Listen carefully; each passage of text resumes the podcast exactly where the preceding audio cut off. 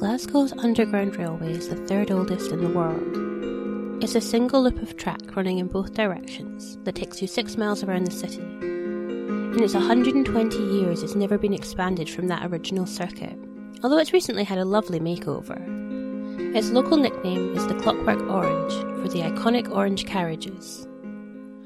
I use it fairly regularly, and on this particular day I was on the way into town to meet a friend, it was another humid summer day, and Hillhead Station was completely packed with crowds of damp, sweaty people. I was growing warmer and more frazzled by the minute, but I couldn't help but be comforted by the crowds.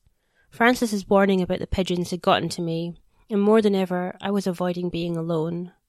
It was harder than I thought. Just a moment of distraction could lead to an empty hallway or a quiet street. I had started getting clingier, and my friends had noticed. They were not impressed. When the train arrived, I squeezed onto the busiest carriage. I was pushed all the way to the other side and ended up right against the opposite doors, squished between two other people. I turned to the window, enjoying the cool air that blew through the cracks. I let my mind wander over what I knew so far. One thing that I had thought I'd known was that the ghosts were all centred in one location. But the pigeons clearly weren't, and neither were the ghosts I had met at the seance. But perhaps their territories were simply bigger? The train started, and I looked out into the darkness, blinking against the occasional safety light that we sped past. My reflection stared back at me, and for a minute it felt like it was just me in the darkness. Then, all of a sudden, there was something else.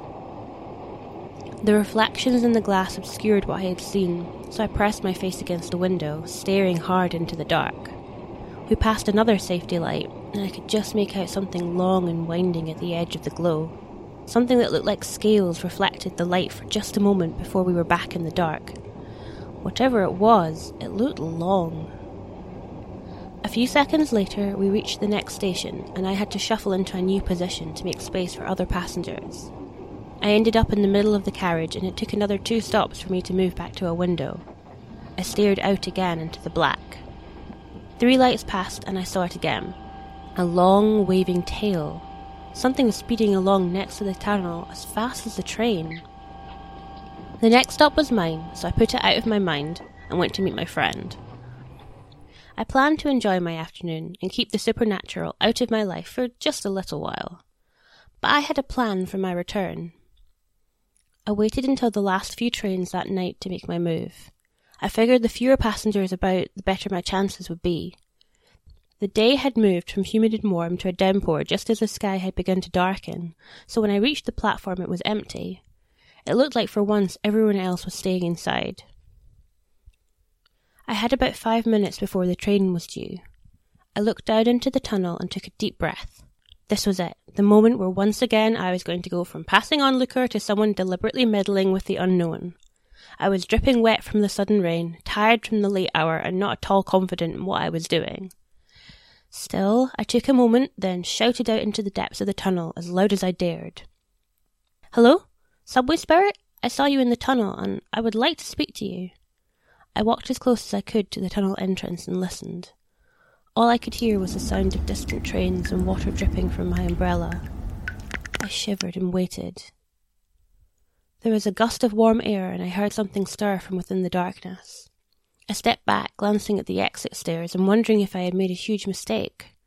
Then, slow and majestic, something moved out of the tunnel and into the light. It was long and dark, scales sparkling in the light like dark gems. Its long spine was ridged with spikes, and it ended in a long curling tail. It turned towards me, and I got my first look at its face. It was a snake. Its eyes were long and narrow, orange, luminous lights. Its nose was flat against its pointed head. Its mouth was wide and empty of teeth. It looked long and hard at me, and I stared back. This was more than I could deal with. I dropped my umbrella and sank to the floor of the station platform. Looking at me, its expression changed from impassive to curious to concerned. It slithered over, stretching up from the rails to the platform, and nudged me. Its head was almost as large as I was, and I toppled over at its push.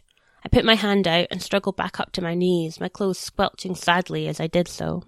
I pushed my hair out my eyes and looked back at it. It took one more look at me and burst out laughing. It rolled back onto the tracks, its whole body writhing as it howled with laughter.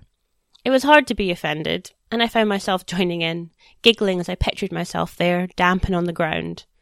Finally, we both collected ourselves, and it wound its way back up to me, its expression now much softer and almost friendly. I introduced myself and began to slowly explain my reason for calling it. It listened intently, saying nothing until I was done. Finally, I finished and waited for a response. It said nothing for a few minutes. I wondered what it saw in the damp figure before it. You have begun to walk down a dangerous path that is not meant for you, began the snake. There are forces here that you know nothing of. You are right to fear the flocks. They hunt ruthlessly and are driven by envy. The form they take is not their true form. I frowned, confused. It saw this and tried to explain. The pigeons are not real birds, which perhaps you might have already understood. They take that form because it allows them to slip into spaces without anyone, human or spirit, noticing. Ghosts and other creatures belong to the places that formed them. Each has a story, a memory that allows them to remain in their forms, to relive their past lives. Most are content, some are vengeful, but the most fearful thing to happen to a ghost is to lose this territory before they have been able to find peace and move on. If they become displaced, the memories that let them keep their form and keep hope that one day they might pass on are gone forever, unless something or someone else reminds them. Spirits who lose their home become consumed with envy at other ghosts and can become parasites, stealing and destroying the territories that they long for. I breathed out, realizing that I had been holding my breath whilst I'd been listening. There was so much I didn't understand so much that I couldn't possibly understand. I felt foolish trying to take charge of this situation. So I began, Did they attack me in the park, or was I just in the way? You interest them, said the snake. Why? I asked. It smiled. A human. But then came the sound of the train, and the snake stopped. I began to beg it to continue, but the train was louder than either of us, and I watched in frustration as the snake bowed low and dropped all the way onto the track, moving its impossibly long body until the head vanished into the dark of the tunnel. Then, all bright lights and noise, the train appeared, covering its body, and I was back in the land of the living.